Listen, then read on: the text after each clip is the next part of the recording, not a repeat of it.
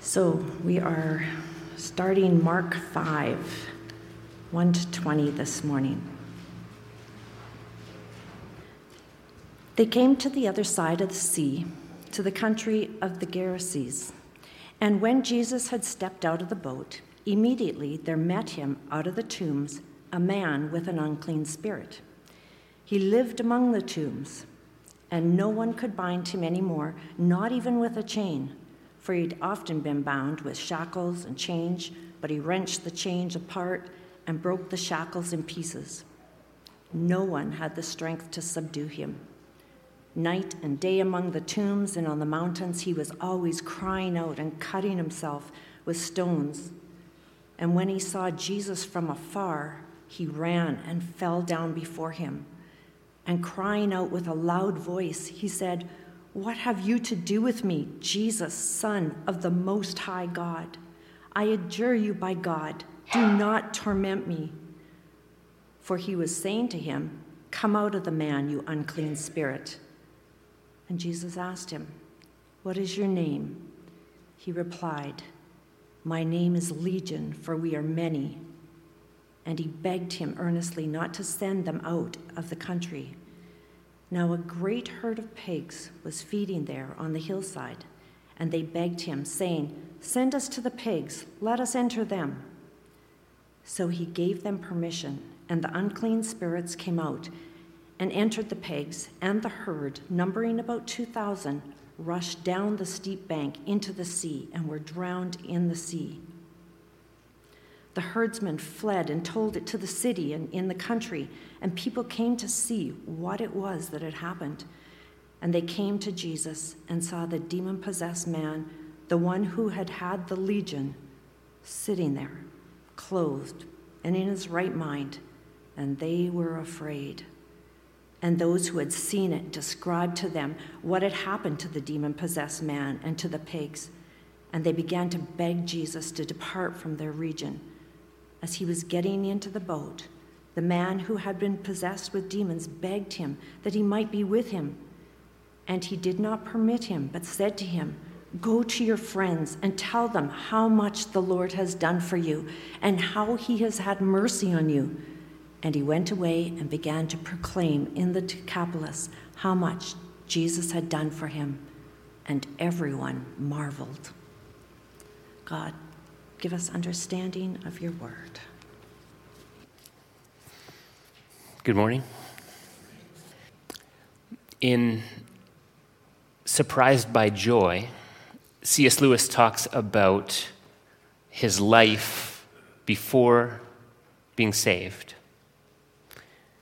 And he uses the imagery of this story to illustrate his life before conversion. He says, I was a zoo of lusts a bedlam of ambitions, a nursery of fears, a harem of fondled hatreds. My name was Legion.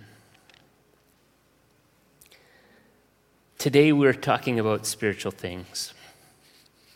You're in a church, so this might be assumed. But on the flip side, how many of us, I mean, how often do you and I regard our lives from a physical practical standpoint. We regularly talk of spiritual things if we're Christians, but then uh, sometimes we tend to live by what we see and can touch and can do. Somewhere in Bruce Ware's systematic theology lectures, I remember him speaking about a professor friend who would always talk about angels when beginning to lecture on apologetics or something like that. And he said he was almost embarrassed because, in arguing for the faith, talk of angels seemed like a step backward. But then one day he finally put it together and had nothing but commendation for this man. You see, in mentioning angels at the get go, where his friend was placing his message clearly in the realm of the spiritual. Mention angels, and you can't help but think beyond this world to something bigger. We tend to spend so much of our thought life in the physical when really so much of what's going on around us is actually taking place in the spiritual realm. the sooner we realize this and live in this reality, the sooner our struggles will actually make sense. The sooner our prayer life will grow. The sooner we will live in moment to moment dependence upon our Savior, which in some ways is what defines what righteousness is. Again, C.S. Lewis, in his preface to the Screwtape Letters, he says there are two equal and opposite errors to which our race can fall about devils. One is to disbelieve in their existence, and the other is to believe and to feel an excessive and unhealthy fear or interest in them. They themselves are equally pleased by both errors and hail the materialist and the magician with same delight. Our modern world doesn't know what to do with the spiritual. In our day, this scientific age, few people have a category in their brain for anything other than the material. Prove it, they say, and I'll believe. But demons? Well, that's Hollywood stuff nowadays. To this, David Platt says about our passage Jesus believed in demons, and that should settle it for all of us the question of their existence. So, hot on the heels of Jesus calming the storm, Mark launches straight away into the second of a three part series highlighting Jesus' divine power. Here's the trilogy of extraordinary events. One, Jesus says, Peace and be calm, and the raging sea and ravaging tempests cease. Two, in our story today, Jesus is about to encounter the man possessed by a legion. And three, back on Jewish soil, Jesus will raise a child from the dead. Each of these three events is thoroughly and only God's turf power over nature, power over the demonic, and power over death itself is for God alone to deal with. Therefore, we witness Jesus acting with the very power of God. And these events, in these events, Jesus is calling his disciples to witness an absolute tour de force of who he is while exposing them to the mission that they are about to be a part of. Remember, Jesus tells them in John 14, 12, Truly, truly, I say to you, whoever believes in me will also do the works that I do, and greater works than these, because I am going to the Father. Having calmed the raging storm by his word, the Lord and the disciples reached the northern side of the Sea of Galilee. As soon as he steps onto dry ground, Jesus is confronted by a second kind of storm. One all arrange a rage, rather, in a single man. Mark 5 1 and 2. They came to the other side of the sea, to the country of the Gerasenes. Now, this is Gentile country. And when Jesus had stepped out of the boat, immediately there met him out of the tombs a man with an unclean spirit. From one test to the other, Jesus purposefully leads his disciples to greater and greater levels of trust. He does this for us too. Because he's the author of life and is sovereign over all events, he, as the Good Shepherd, leads us to and through trials and struggles in order to strengthen our faith and grow our trust in him. Faith is not downloaded, it's not presto. In general, our depth of confidence in God is hard fought, slow, long suffered growth. But God creates a faith filled people by again and again being a faithful God. God creates a faith filled people by being a faithful God. So a man with an unclean spirit approaches. And to Mark's original audience, this situation would have been just too much, over the top. Because he has an unclean spirit, which is what Scripture frequently calls demons, and he's in an unclean land. This is no longer Jewish soil. He's living amongst the tombs, and anything dead is considered unclean to the Jew. And as we will see, the most unclean of animals in the Jewish mind gets mixed into the story as well. R.C. Sproul says that just about the only person in the Bible that rivals in mi- misery the plight of this man is perhaps Job. For a Jew, the worst thing in the world was to become ceremonially unclean.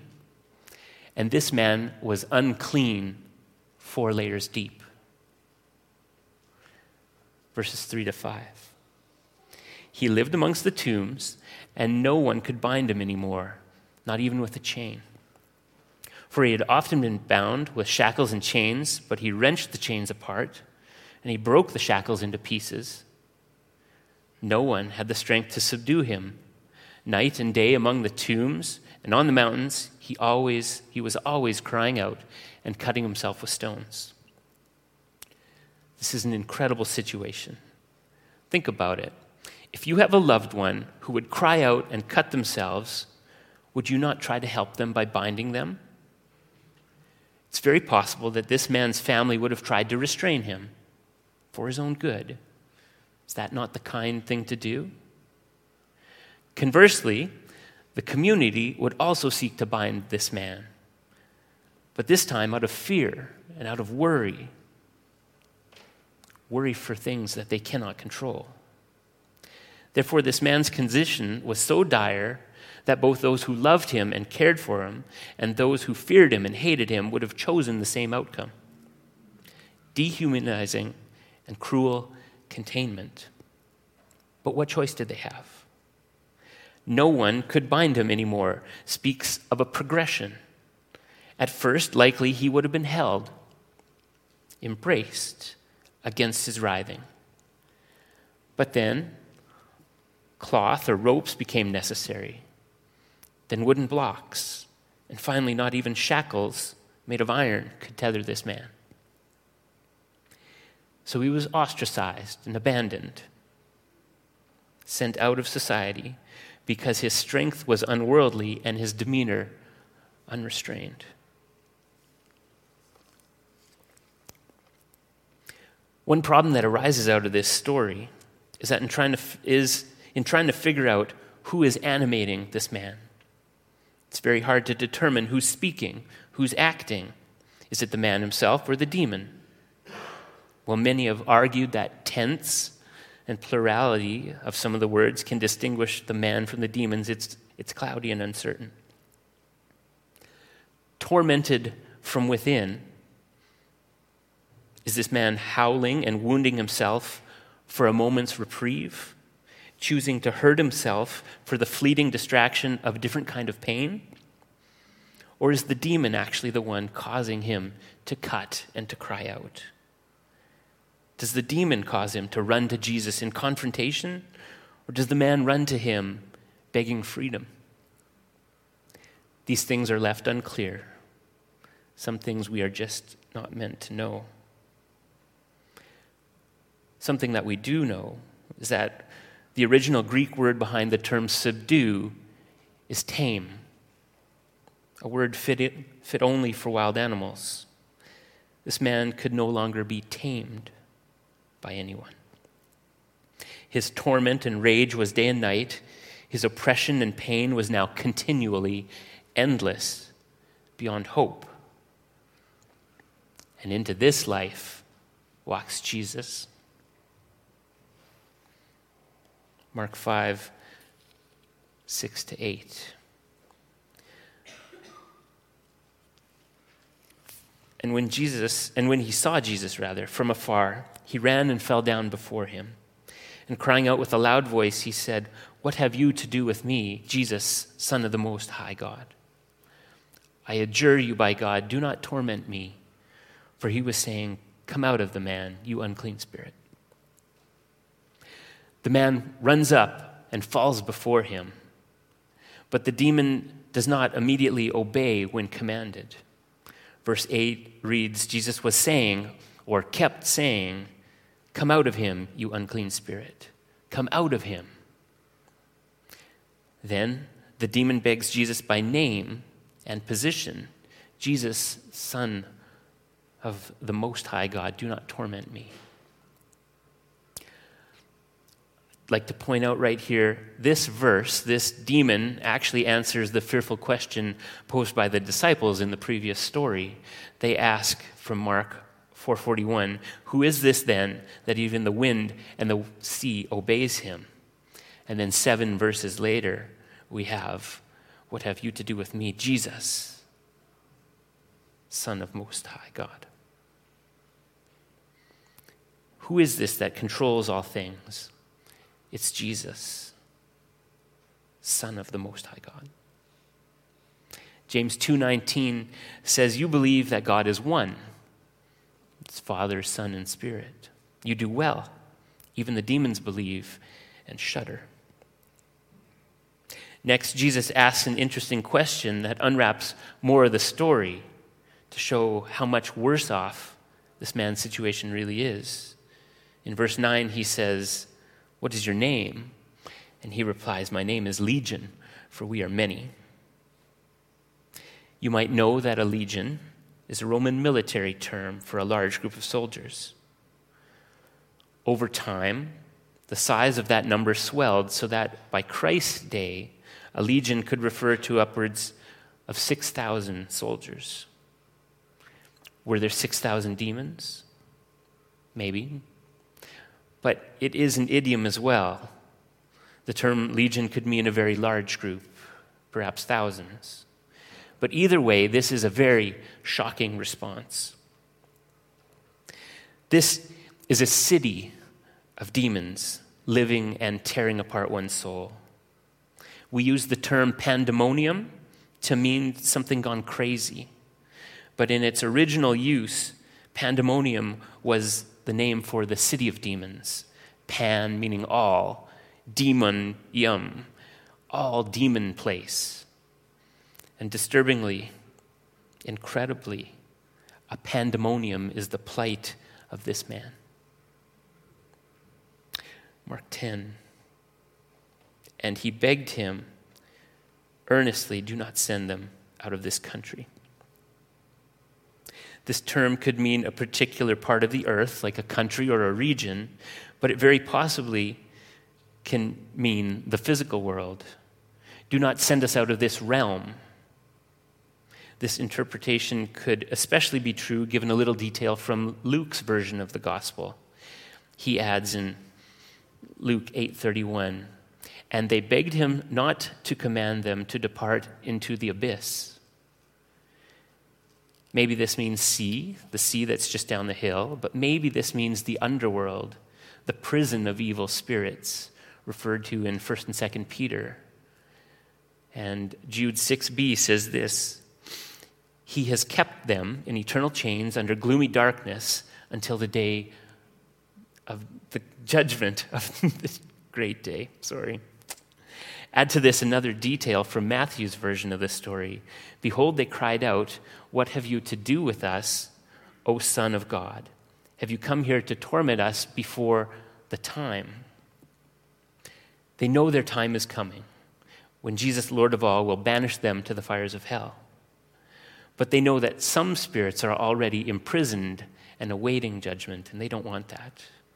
So they coyly appeal to Christ that perhaps their time for torment has not yet come. Verses 11 through 13. Now, a herd of pigs was feeding on the hillside, and they begged him, saying, Send us to the pigs, let us enter them. So he gave them permission, and the unclean spirits came out and entered the pigs.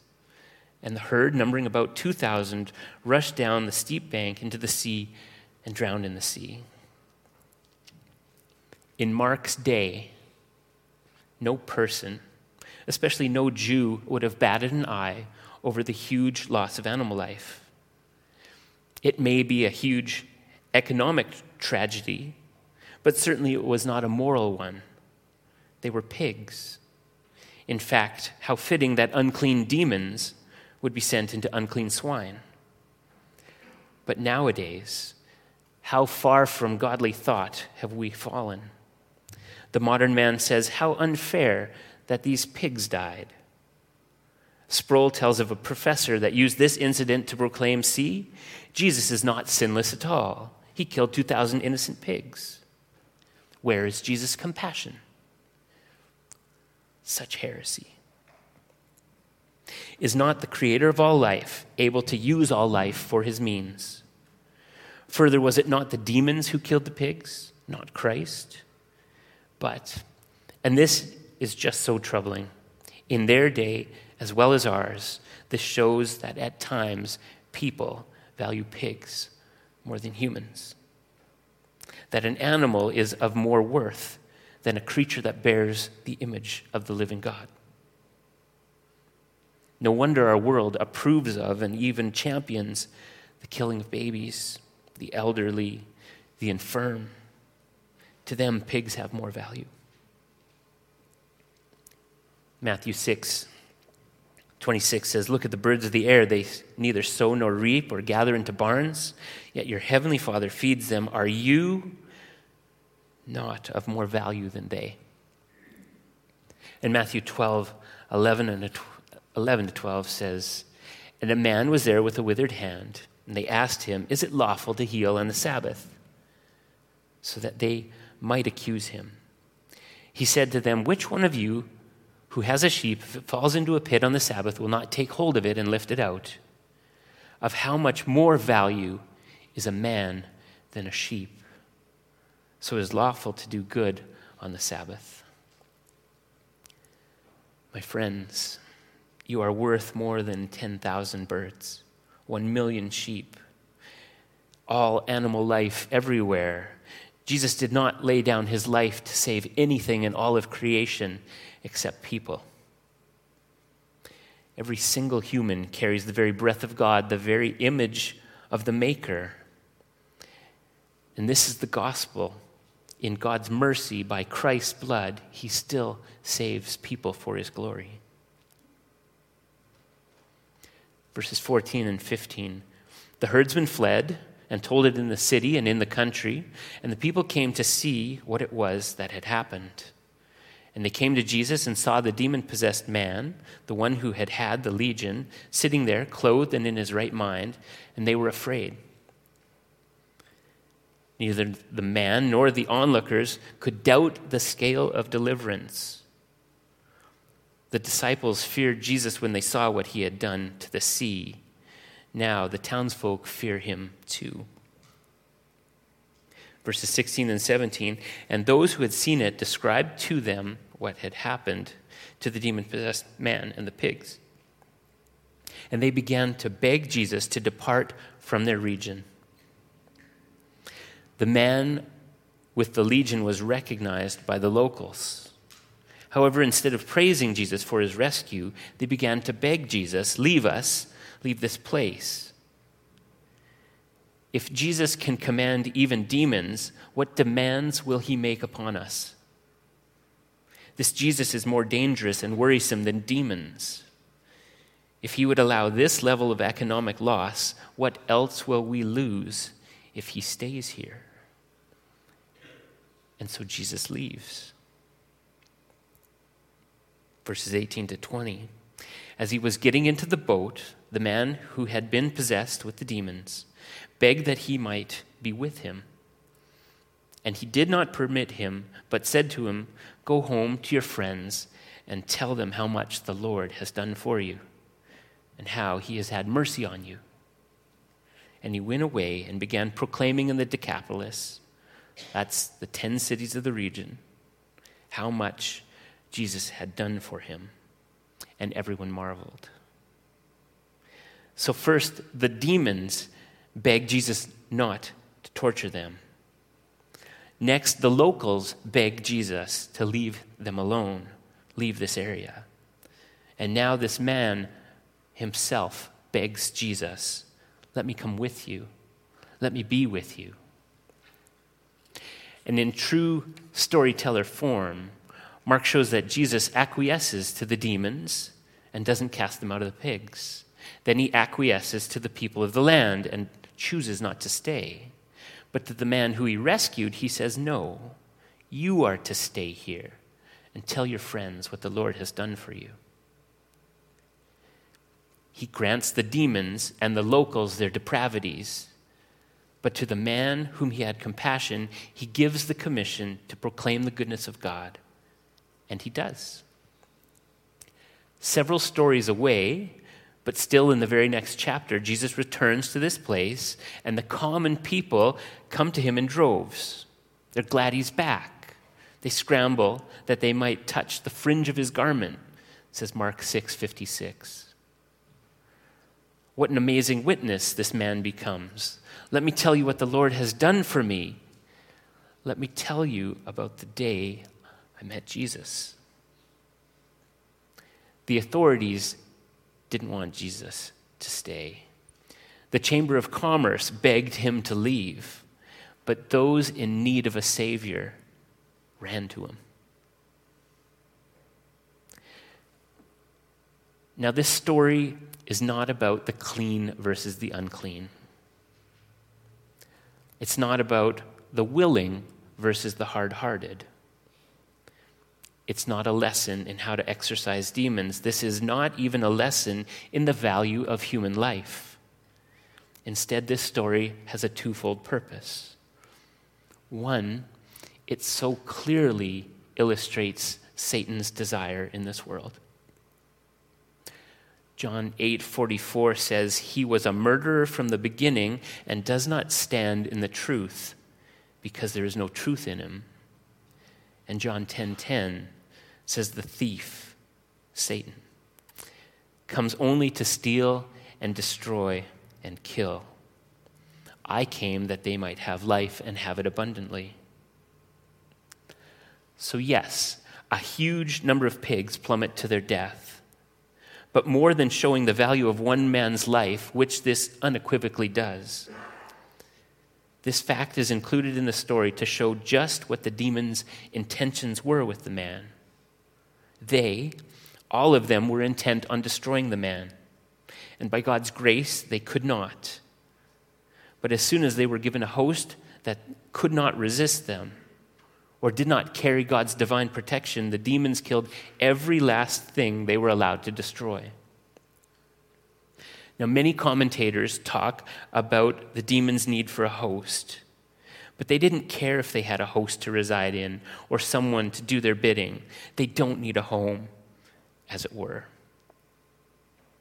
William Lane says their only purpose was to destroy the creation of God, and halted in their destruction of a man, they fulfilled their purpose with the swine. 1 Peter 5 8 says, Be sober minded and watchful. Your adversary, the devil, prowls around like a roaring lion seeking someone to devour. Remember, this sermon is about the spiritual. What we see with our eyes isn't even half the story. Scripture says the spiritual forces of evil are ever at hand. Be watchful, be aware, be ready. But do not fear, for our only fear should be to fear God. Next, and this is of ultimate importance, Mark includes this story to further our understanding of who Jesus is, his power, his compassion, and his authority. Colossians 1 19 and 20 says, For in him all the fullness of God was pleased to dwell, and through him to reconcile to himself all things, whether on earth or in heaven, making peace by the blood of the cross. Now, this will cause all of his true followers to give God glory. This is a vibrant story Mark gives more details by length than both Matthew and Luke put together. But he does it to advance more than just a memorable tale. This encounter serves as a microcosm. The man lurched and gnashed himself and cried out until Jesus saved him from his burden. Similarly, this world runs to and fro for the same sake. Ultimately, we can't make better choices, enact better policies, vote better governments, be better humans.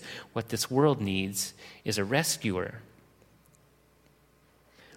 Romans 8 22 and 23 says, For we know that the whole of creation has been groaning together in the pains of childbirth until now. And not only creation, but we ourselves who have the first fruits of the Spirit. We groan inwardly as we wait eagerly for adoption as sons, the redemption of our bodies. So, Jesus' work among the Gerasenes is a monumental one, then. The symbolism goes very, very deep. It is an announcement not only that Jesus has authority over demons, we already knew that, though, from the five times Mark has specifically mentioned exorcisms already. Instead, this is a story that is a victory announcement that Christ is marching into enemy territory, that he is subduing thousands of demons at once, and that he is showing his kingdom, that his kingdom will supersede all others. Patrick Schreiner calls this a political announcement, meaning one of public and governmental significance. Luke 4 5 and 6. The devil took Jesus up and showed him all the kingdoms of the world in a moment, and said to him, To you I will give all this authority and their glory, for it has been given to me, and I give it to whom I will. This and many other passages like it show that Satan is behind the authorities of this world. So if we overlay this reality onto our story, we see that it isn't just a spiritual exorcism that's being performed. It is actually Jesus confronting the powers that animate this world. Schreiner continues by citing that legion is a symbol of Roman authority. And in fact, pigs were a symbol and emblem of certain legions within the Roman war machine. In this story, Jesus is proclaiming another aspect of his kingdom come. It's a foretaste of his total rule. Taken on the whole, then, it's easy to see the link between this incident and the grand narrative of Jesus' triumph at the cross. Soon he will conquer the whole thing, all the powers of this world and the spiritual forces of evils, evil in the heavenly realms. Soon after this, Jesus will submit himself to the Roman government. He will receive their prescribed punishment for insurrection. but in going along with their authority, he undermines the whole thing. Laying his life down becomes the weapon that in the end defeats the devil, his nations, and death itself.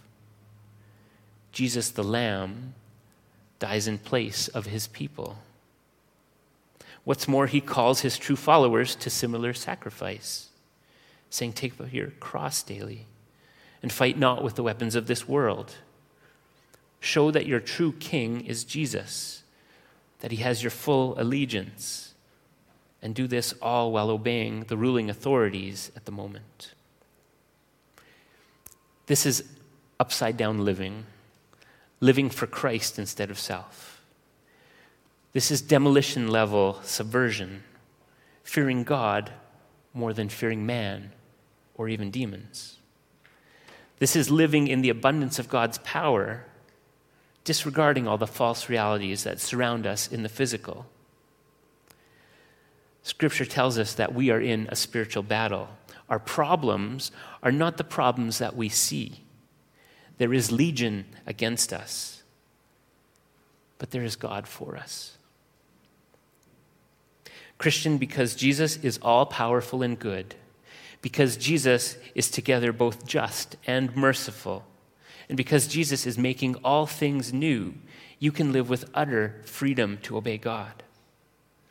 And because Jesus is able to orchestrate all things, you have total assurance that the things that you are experiencing are for your growth and your good, even when they hurt and that as a full citizen of the kingdom, you can fully glorify God.